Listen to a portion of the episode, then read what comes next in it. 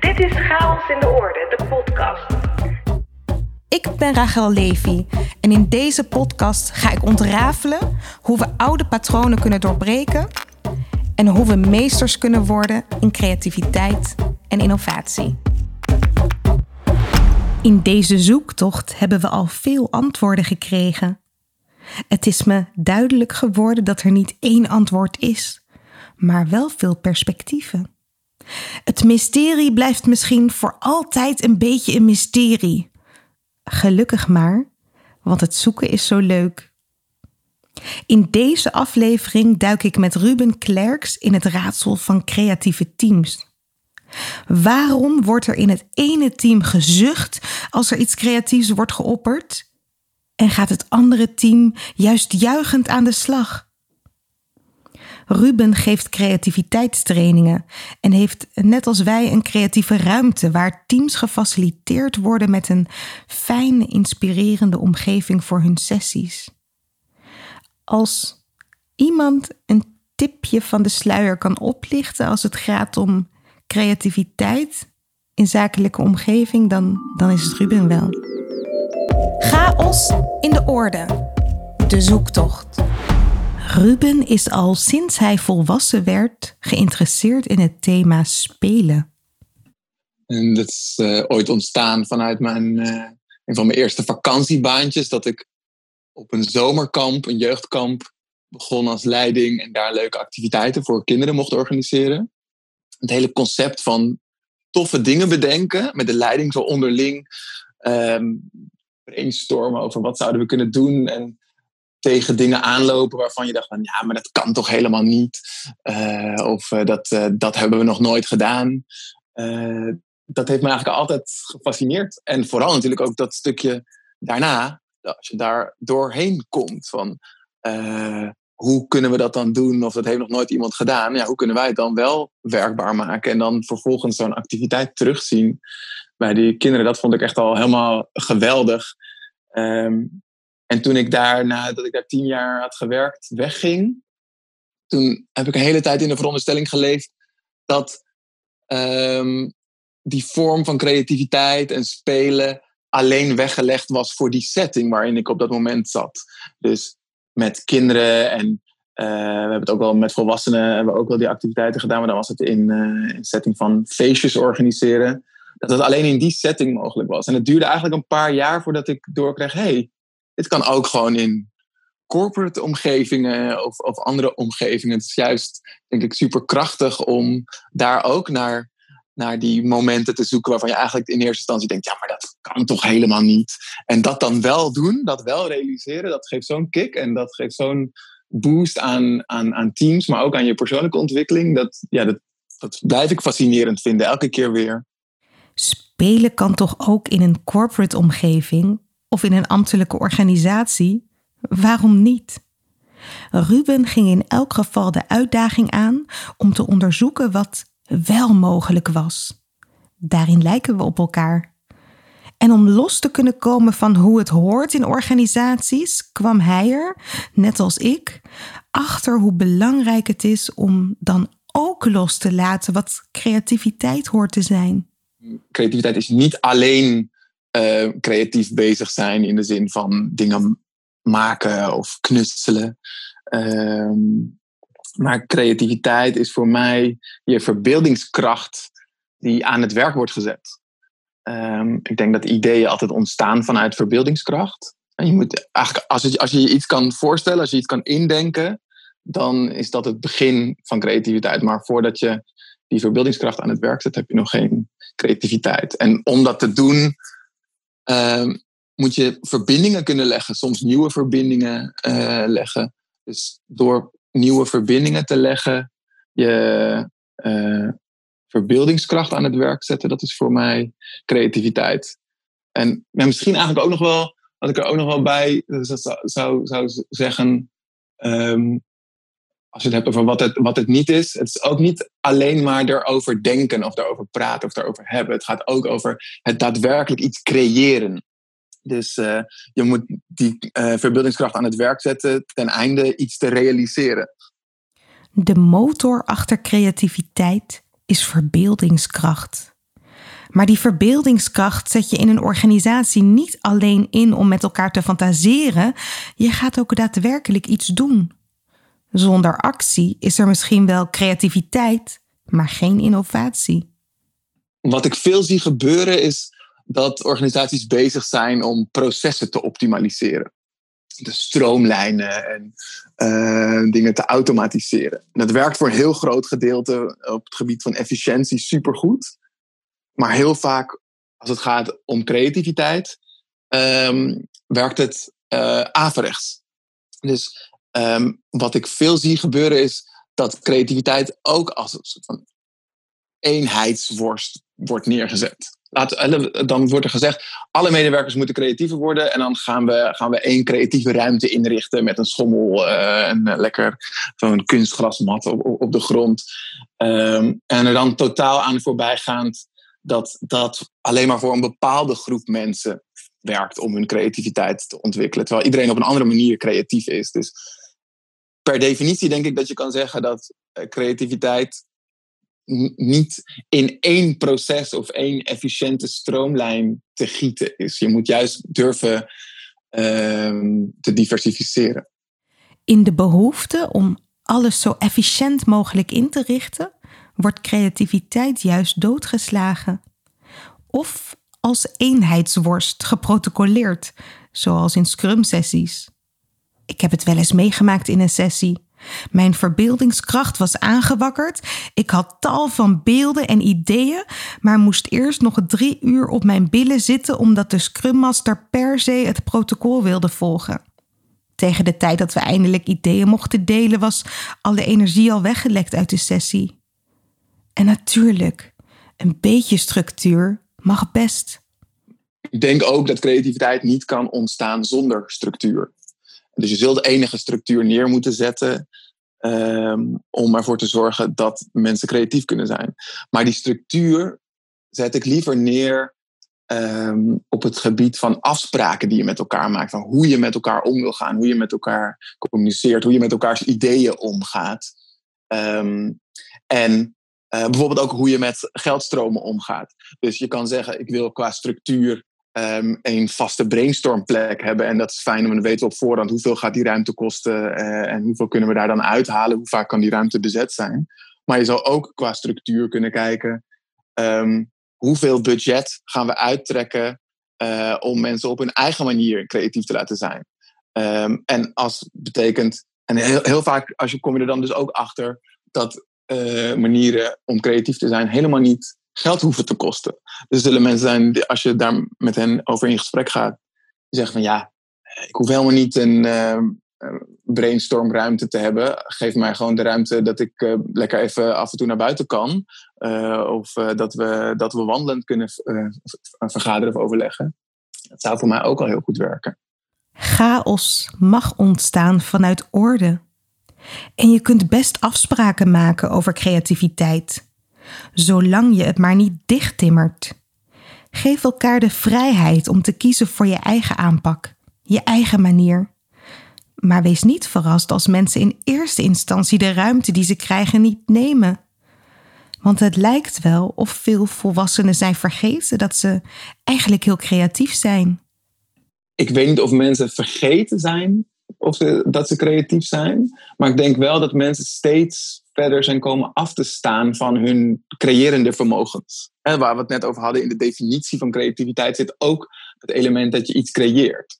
En we zijn zo gewend geraakt aan dat we dingen op basis van reden en spraak uh, oplossen. Dus als je het hebt binnen organisaties, worden vaak vergaderingen en discussies gevoerd aan de hand van wie het best um, eh, dat, in, eh, dat onder woorden kan brengen. En niet wie dat het best kan laten zien. dus de mentaliteit van, oké, ga het maar proberen, dan gaan we zien of het, of het werkt.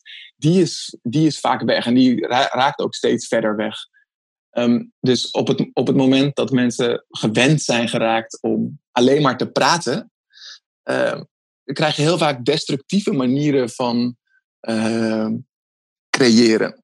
Want degene die het hardste roept, of die het, uh, die het felste discussieert, dat is degene die uiteindelijk zijn plannen doorgedrukt krijgt.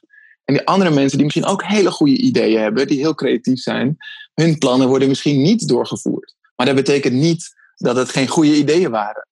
Ehm, maar als jij dag in dag uit daarmee wordt geconfronteerd, dat er met jouw ideeën niks wordt gedaan, of dat uh, jouw idee ook al door iemand anders is bedacht en uh, die was net iets eerder, um, ja, dan, dan gaat het natuurlijk best wel snel voordat je denkt van, nou, laat maar, misschien weet ik het ook niet zo goed of ben ik niet zo creatief.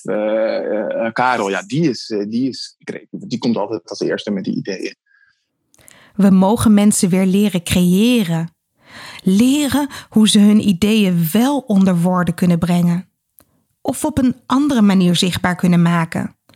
Want het is natuurlijk super frustrerend als jij het idee hebt dat jouw ideeën nooit worden gezien of gehoord. Ruben geeft aan dat je dit langs twee sporen moet zien op te lossen. Ten eerste moet jij zelf je creatieve zelfvertrouwen terugvinden. Door toch te blijven zoeken naar manieren om jouw idee te delen. Hoe vaak je ook teleurgesteld wordt. Wat, wat ik het meest zie voorkomen, uh, wat bijna in elke organisatie gebeurt, is dat um, we onze ideeën met onszelf vereenzelvigen. Dus we denken als we een goed idee hebben, dat we goed zijn. En we denken als we een creatief idee hebben, dat we creatief zijn. Zo denken we ook dat we een slecht idee hebben, dat we slecht bezig zijn, dat we slecht zijn. Um, en zolang je je dat zeg maar, persoonlijk blijft aantrekken, uh, dat wanneer jouw idee wordt afgeschoten, dat jij als persoon hebt gefaald, dan is het heel moeilijk om um, um, goed te blijven doen. En uh, steeds die creativiteit te blijven brengen. En andersom gebeurt het ook. Dus er zijn altijd, en iedereen herkent dat waarschijnlijk wel in zijn team, zijn er een paar, uh, zo niet één iemand, uh, die uh, juist altijd het hoogste woord voeren. Dat zijn degenen die een soort van sociale status aan zichzelf hebben verleend.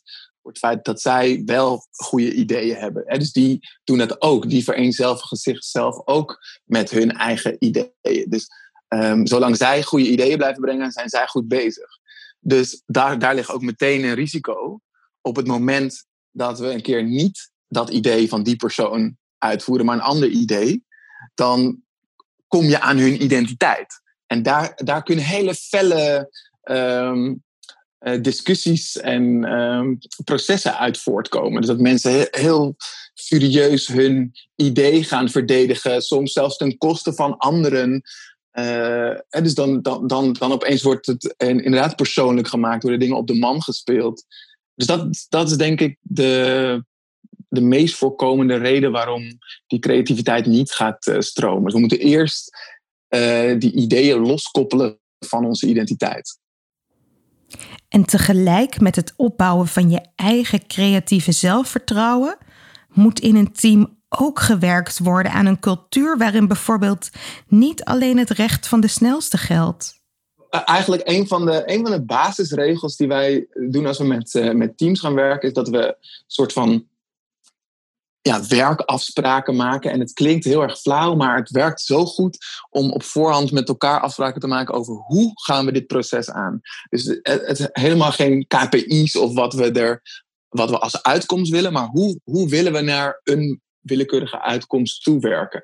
En een van de terugkerende afspraken daarin is dat we ook proberen te zoeken naar evenredige spreektijd. Dus als je vanaf het begin uh, iedereen evenveel spreektijd geeft, dat lijkt in het begin misschien langer te duren. Als we een vergadering hebben met acht mensen en iedereen wil vijf minuten wat vertellen, dan zijn we veertig minuten verder. Um, maar als je dat vanaf het begin met elkaar afspreekt, dan weet je ook dat iedereen evenveel aan het woord komt. En dat dus ook die extravertere mensen, of misschien wel de creatievere mensen die het makkelijk vinden om zo'n podium te zoeken, ook af en toe even hun mond houden en de ruimte laten aan iemand anders om hun idee te uh, brengen. En, en, en dat werkt heel fijn om ook ja, dus te zorgen dat iedereen aan het woord komt. Dit was voor mij persoonlijk een van de grootste eye-openers toen ik nog in loondienst was. Ik was dus zo'n typische starter. Stop er een kwartje in en de ideeën zijn niet meer te stoppen. Maar door ze altijd direct te delen, maaide ik nog wel eens het gras weg voor de voeten van anderen. En dit laat zien dat ook iedere vorm van inspirerend leiderschap of koploperschap zijn valkuilen kent. En voor creatieve koplopers is het vaak een belangrijke les om soms even achterover te leunen. Maar er is meer wat je kunt doen om in een groep het creatieproces te verbeteren. Eigenlijk heb ik één stelregel en ik heb hem van een Amerikaan geleerd. Dus daarom is hij in het Engels. Uh, maar die, die is: um, Don't have a group conversation. Or avoid a group conversation. En een groepsconversatie zou dan in dit geval zijn ja, meer dan vijf, zes mensen. Dan, dan, dan heb je echt wel een, groepsgesprek. Um, dus in een grote groep met elkaar proberen iets te besluiten, duurt gewoon lang. Um, op zich kan het wel, maar dan, moet je dus, dan gaat, die, gaat die regel van iedereen evenveel spreektijdjes soms ook in de weg zitten. Dus wat heel goed werkt, is gewoon in kleinere groepjes werken. Dus um, ook als je een vergadering met tien mensen hebt, durf eens gewoon je vergadering op te knippen. We hebben een uur vergadering, maar we gaan nu even voor dit besluit, gaan we even drie minuten of vijf minuten gaan we uit elkaar in tweetallen, drietallen viertallen. Um, en jullie gaan even allemaal uh, of aan, de, aan hetzelfde vraagstuk werken of we knippen zelfs de verschillende vraagstukken op en groepje 1 werkt aan dat gedeelte van het vraagstuk en groepje 2 werkt aan een ander gedeelte. En daarna komen we weer terug. Dus zorgen, doordat je met kleinere groepjes werkt, um, komen ook meer mensen aan het woord. En zijn ze dus aan het werk, zijn ze aan het creëren en bouwen ze ook aan het creatieve zelfvertrouwen. Het is vaak zo simpel, maar we doen het niet. In een gemiddelde vergadering ben je een groot deel van de tijd passief en moet je oppassen dat je gedachten niet regelmatig afdwalen. Door de tijd actiever te benutten en in een vergadering ook daadwerkelijk aan het werk te gaan, samen te creëren, haal je veel meer uit diezelfde tijd. Omdat we vinden dat vergaderingen over de inhoud moeten gaan, schenken we eigenlijk weinig aandacht aan de vorm. Terwijl de vorm toch echt kan zorgen voor betere inhoud. Waarom werken van die eh, pressure cookers zo goed, hè, waar mensen in een brainstorm doen in een hele korte tijd, proberen heel veel dingen klaar te spelen. Omdat er in de structuur van uh, het communiceren een, een hele essentiële aanpassing is gemaakt. Er wordt met tijdsdruk gewerkt. Dus als je mensen niet meer de tijd geeft om uh, de helft van de tijd vol te praten terwijl je met uh, zes mensen in één ruimte zit, maar zegt: Oké, je hebt nu één minuut en dan moet je met een, met een idee komen, komen er andere dingen naar boven dan wanneer mensen wel gewoon urenlang kunnen praten. De vorm waarin je een creatief proces inricht, kan ook de algehele teamdynamiek verbeteren en zorgen voor meer veiligheid. Dus omdat je in, vaak in zo'n team um, de heersende hiërarchie doorbreekt en de rollen aanpast, staat in één keer iedereen weer op gelijke voet. Dat is ook nodig, denk ik, um, in een creatief proces. En dus als je bij wijze van spreken als directeur in een brainstorm zit en um, alsnog jouw ideeën wil doordrukken, dus je veto wil uitspreken, moet je daar heel goed over nadenken wat dat betekent voor dat creatieve proces. Zou het niet veel waardevoller zijn als je er dan instapt met van oké, we gaan dit met elkaar doen en ik vertrouw de groep erop. Dit is, dit is mijn team mensen. Um, uh, uh, ik vertrouw dit team, wat ik, wat ik zelf heb, heb uitgekozen, dat ze goed zijn in wat ze, in wat ze doen. En ik heb ze met zorgvuldigheid uitgekozen voor dit brainstormproces. Dat hetgeen waar we met elkaar op uitkomen, dat dat het ook is. Ik kom zo vaak in organisaties waar dat mensen in de eerste instantie een soort van huiverigheid hebben, uh, die jammer genoeg is opgebouwd door leidinggevenden. Dus die dat op het moment dat mensen wel met creatieve ideeën kwamen, die dan uh, affikken of zomaar aan de, aan de kant schuiven zonder in ieder geval even uh, de tijd en de moeite te nemen om dat idee te onderzoeken. En dat, dat is echt giftig. Als directie of leidinggevende zou je moeten streven naar zoveel mogelijk meespeelkracht, zegt Ruben. Je zou in ieder geval altijd moeten luisteren naar het idee achter het idee. Dus dat iemand met een idee komt, is een aanleiding om lekker met elkaar aan dat elastiek te kunnen gaan trekken. En kijken in, in, in, in welke vorm kunnen we dit uiteindelijk gieten. En als jij alleen maar erop gericht bent om gauw dat elastiek weer terug te schieten, dan, dan komen er nooit echt innovatieve ideeën uit. Want dan moet je leunen op dat kleine groepje mensen of nog erger op jou als ene persoon. Dus grijp het aan als mogelijkheid van hé, hey, dus iemand heeft hier een tof idee en waar, waar komt dat idee vandaan? Want het is niet voor niets dat iemand daarmee komt.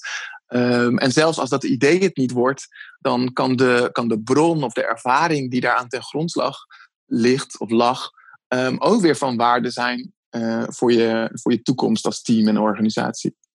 Als we meer en beter gaan luisteren naar elkaars ideeën en de ideeën achter die ideeën, kunnen we steeds meer gaan intappen op de collectieve intelligentie in een organisatie. En collectieve intelligentie is eigenlijk uh, wat sommige mensen ook noemen 1 plus 1 is 3. Dus um, heel vaak weten we niet wat we in onze mars hebben voordat we dat in uh, samenwerking of in relatie met een ander naar boven zien komen. Dat is dat sparren of het pingpongen wat je soms wel eens, als je, uh, wat je wel eens merkt als je in een brainstorm zit of als je helemaal in flow bent, iemand anders oppert iets en jij kan daar weer op door associëren en daar associeert weer een ander op door. En uiteindelijk kom je ergens wat je nooit had verwacht en wat je nooit had gedacht. Um, en, en dat is collectieve intelligentie. Dus eigenlijk als je een groep mensen bij, um, bij elkaar zet in een, in een cirkeltje, dan zit er tussen hun in ligt meer waarde dan dat je zou verwachten wanneer je al die mensen los uh, zou spreken en hun kennis en kwaliteiten zou optellen. Om die collectieve intelligentie te kunnen benutten, moet je eerst jezelf goed kennen, zegt Ruben. Welke overtuigingen heb je? Wanneer ben je bereid te luisteren naar anderen en wanneer kom je vast te zitten in je eigen tunnelvisie? Wanneer gebruik je je verbeeldingskracht op een positieve manier en wanneer werkt die tegen je? Jouw verbeeldingskracht zorgt er ook voor dat je uh, dingen gaat denken over anderen. Oh, Ma Maria zal me wel een mens vinden. Of uh, mijn, mijn baas zal dit, zal dit wel een, een suf idee vinden. En dus dat is eigenlijk ook verbeeldingskracht die negatief aan, aan het werk is.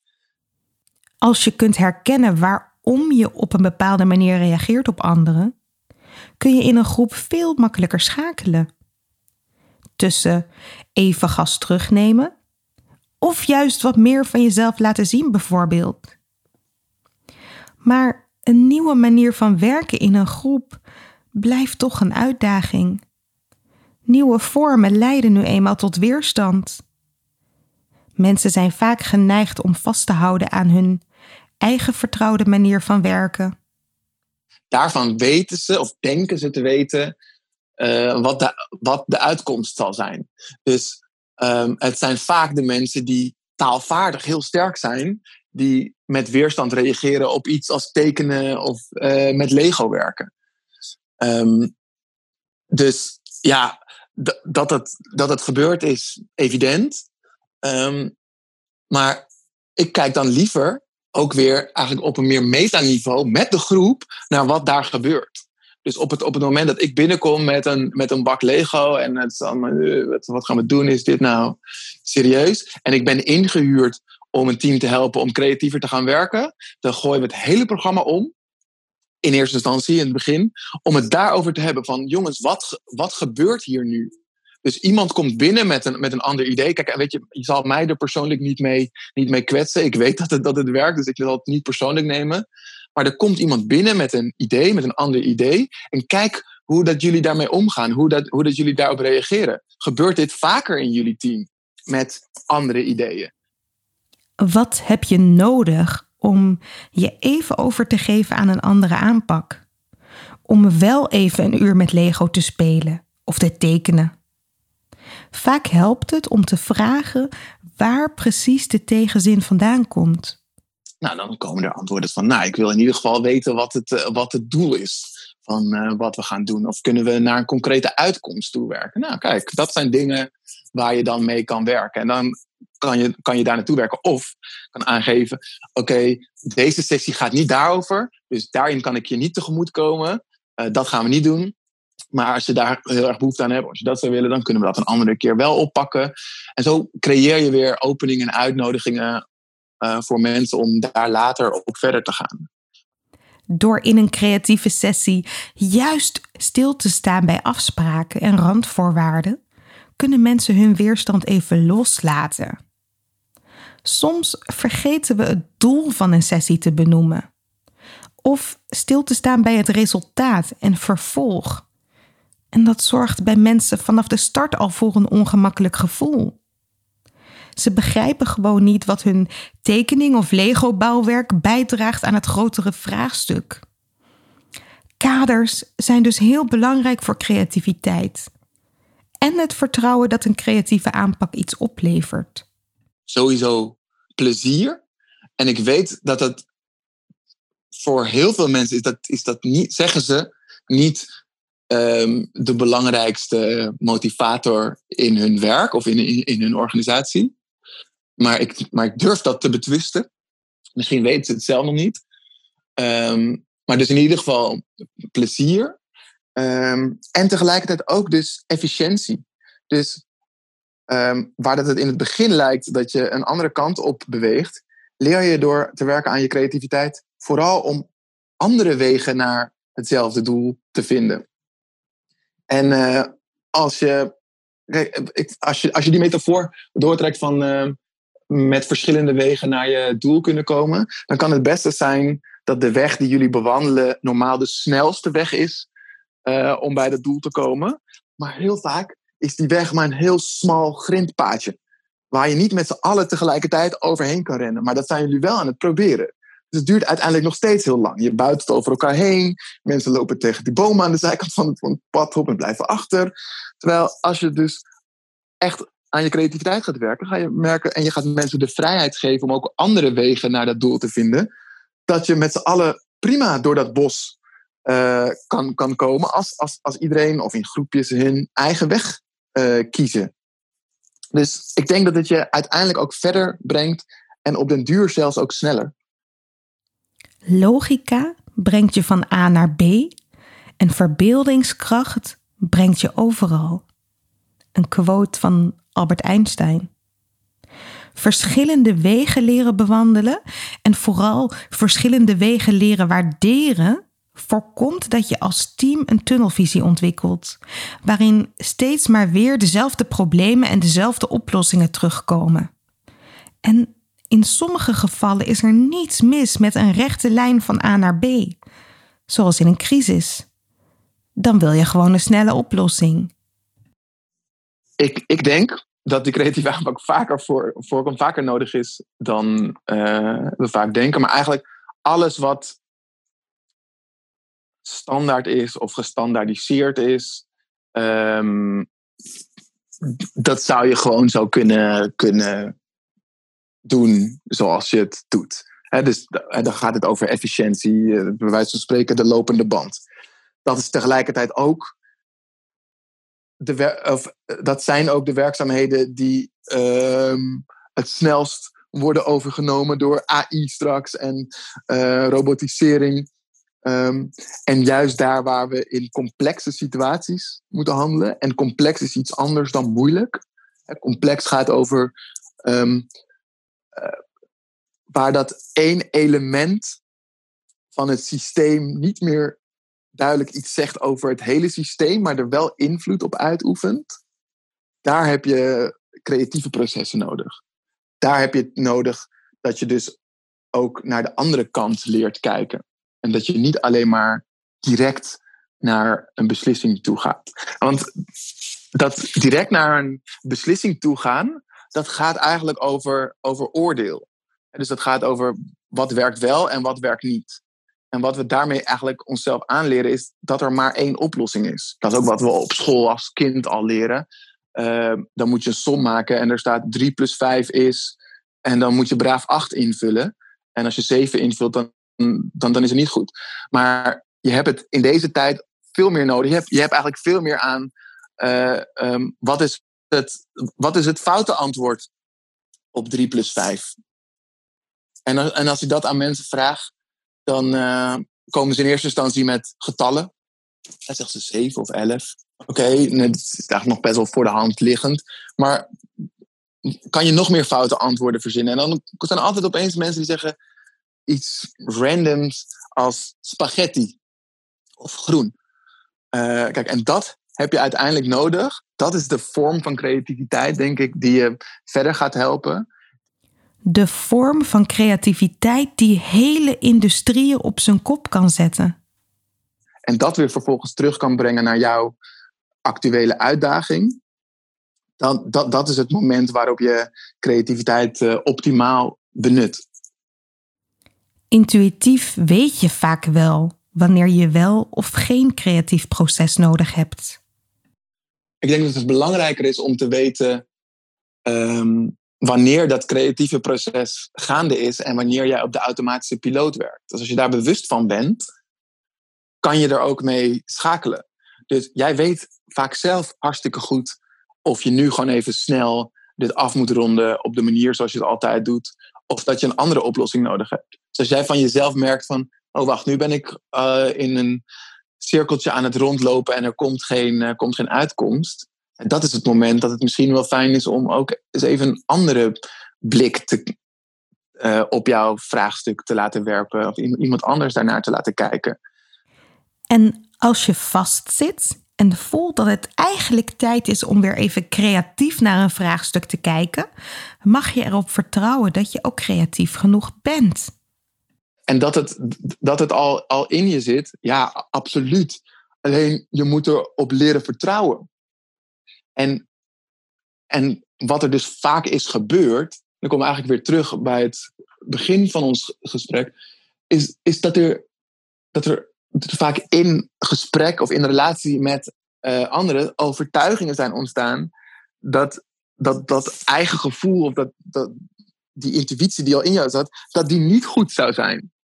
Ja, en dan ben je ver weg afgedreven van datgene waar jij goed in bent of, uh, uh, of van jouw creativiteit. Dus, dus, dus als, je, als je daarop durft te vertrouwen en, het, uh, en, en, en, het, en je ook kwetsbaar durft op te stellen in de zin van um, durf ook anderen om hulp te vragen daarin. Dus we zijn zo gewend dat, uh, dat we het goed moeten doen en dat we één juist antwoord moeten geven. En in zakelijke setting betekent dat dat je het project tot een succesvol einde brengt. Um, dat we dus maar voor die veilige weg kiezen waarvan we denken te weten: oké, hier hebben we een nou, nagenoeg zekere uitkomst. Of ik ga het lekker in mijn eentje doen, want dan heb ik geen onzekere factoren, want ik weet niet hoe die andere collega gaat, gaat, gaat reageren. Of ik weet niet wat die gaat inbrengen, dan moet ik daar weer mee, mee, mee dealen. Maar durf het maar dus wel. En uh, kijk eens wat er dan gebeurt. En als het dan helemaal als je het ook een gedeelde verantwoordelijkheid maakt, is het ook een verademing. Als je alleen werkt, ga je sneller, maar samen kom je verder. Ook in een creatief proces. Chaos in de orde. De zoektocht. Ruben haalde ergens in ons gesprek een heel mooi punt aan. Hij zei: We raken vaak ontmoedigd om onze ideeën te delen, omdat ze genegeerd worden, of als we er geen positieve reactie op krijgen. Maar, zei hij, mensen zijn vaak helemaal niet zo met jou bezig. Ze denken zo na over hun eigen ideeën en over wat ze daarover willen zeggen dat ze je niet eens horen.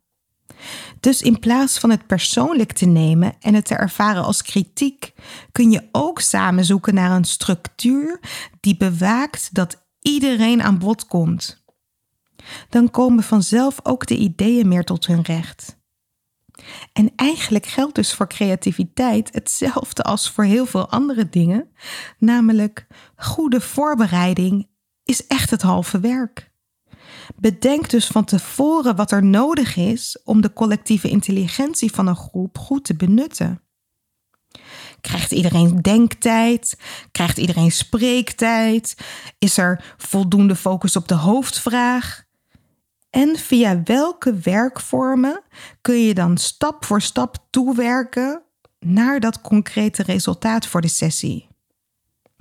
Door een sessie goed voor te bereiden en duidelijke kaders te stellen, haal je het meeste uit de groep. En het zorgt er ook voor dat de kans op een positieve ervaring voor alle individuele deelnemers aan de sessie dan het grootst is. Dus chaos, ja, graag. Maar vergeet niet dat orde ook in creatieve sessies een belangrijke functie heeft. Heb jij een idee hoe ik mijn zoektocht kan vervolgen? Wie ik zeker moet spreken? Mail dan naar podcast.chaosindeorde.nl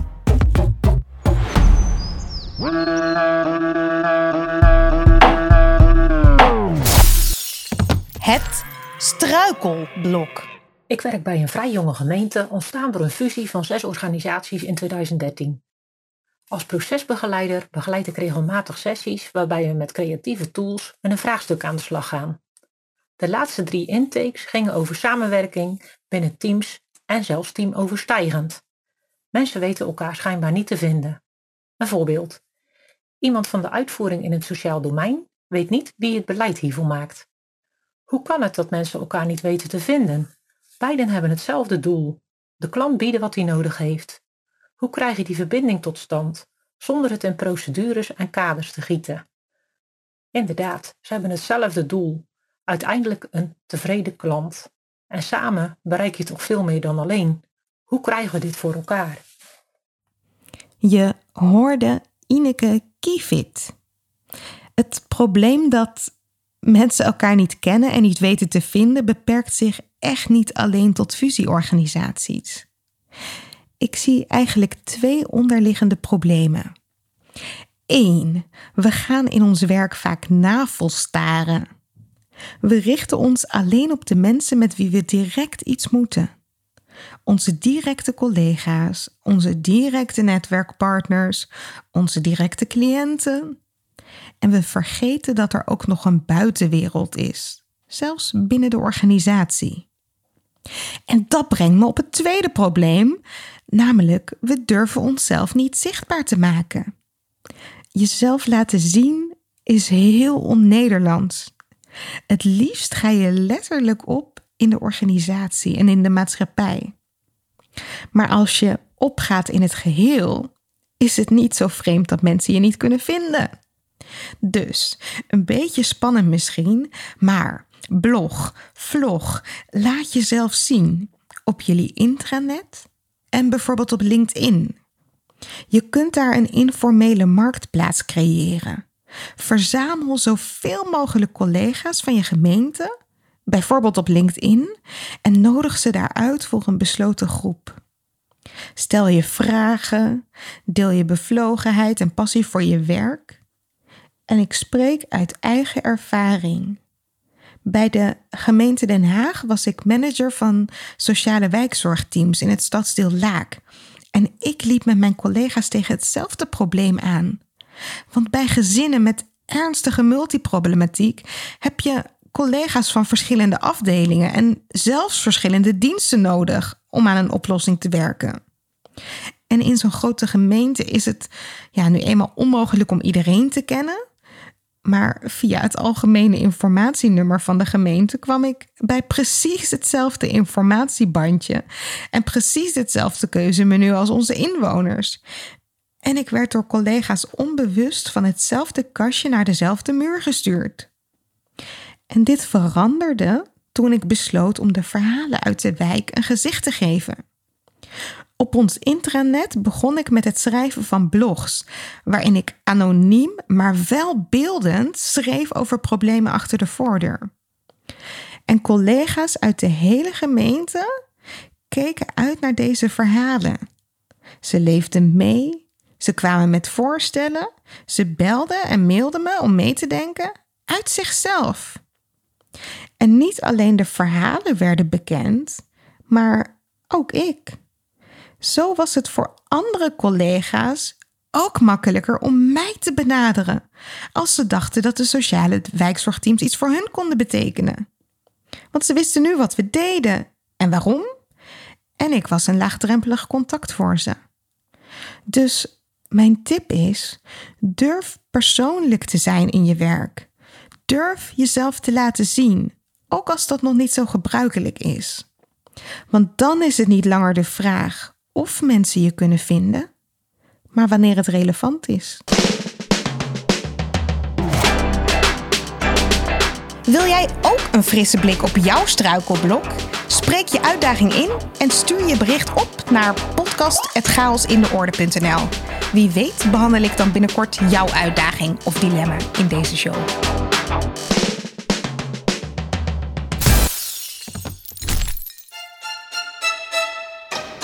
Het jargongedicht. Zonder stimulerende context geen ideeënmanagement. Een lekker vruchtbaar klimaat brengt je van idee tot resultaat. Creatief gericht leiderschap, geen slappe hap, maar een geheel van acties, lekker praktisch. Om ideeën te signaleren, selecteren, te belonen, te bekronen, gereed te maken voor implementatie via de nodige incubatie. Kruisbestuiving, nieuwe perspectieven betrekken, een methodiek voor inspirerende gesprekken. Systematisch, niet sporadisch, oogsten we ideeën, bewandelen kansrijke wegen. Niet verlegen om eigen initiatief. We zijn adaptief, innovatief. Een creatieve inspanning zorgt ook voor ontspanning. Tenzij ideeën niet worden gehoord, overboord gegooid of doorboord, of opgevangen met ja, maar, dan is het heel snel klaar.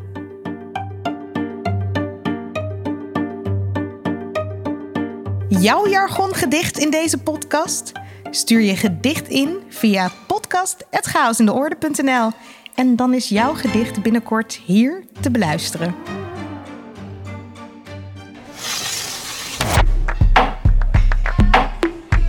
Takeaway to go. Om creativiteit in een team te brengen, zul je eigenlijk direct al patronen moeten verstoren. Ruben had het in ons gesprek bijvoorbeeld over het veranderen van de gebruikelijke vergadersetting. Dus wil jij via creatieve wegen een bestaand probleem aanpakken? Plan dan geen vergadering zoals jullie die gewend zijn, maar doe iets anders. Spreek bijvoorbeeld een wandeling af met collega's en verken in duo's verschillende soorten perspectieven. Of huur een creatieve vergaderruimte, waar de ruimte letterlijk stimulerend werkt. Of combineer in je online meeting analoge werkvormen. Vraag mensen bijvoorbeeld om aan de hand van drie voorwerpen die ze in hun huis vinden, om hun idee toe te lichten. Je mag eigenlijk van alles verzinnen, zolang het maar niet is wat jullie altijd al doen. En heb je behoefte aan concrete ideeën, tips, tools, uitwisseling met anderen? Kom dan 20 november naar Chaos in de Orde, het werkfestival voor organisatievernieuwers. Ruben is er ook die geeft een workshop. En daarin leer je om de collectieve intelligentie beter te benutten in een creatief proces.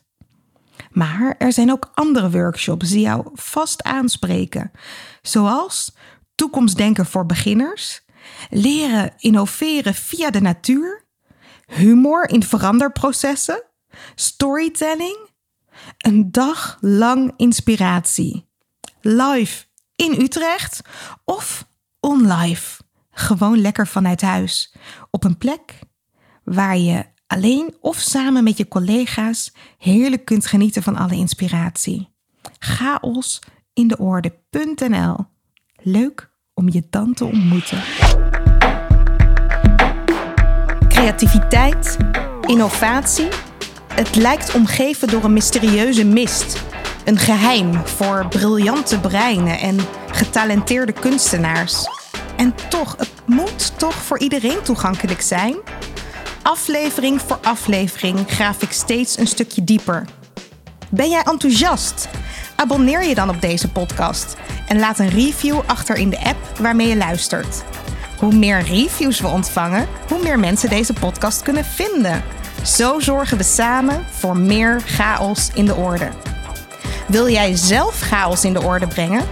Download dan gratis het e-book Chaos. 10 manieren om patronen te doorbreken.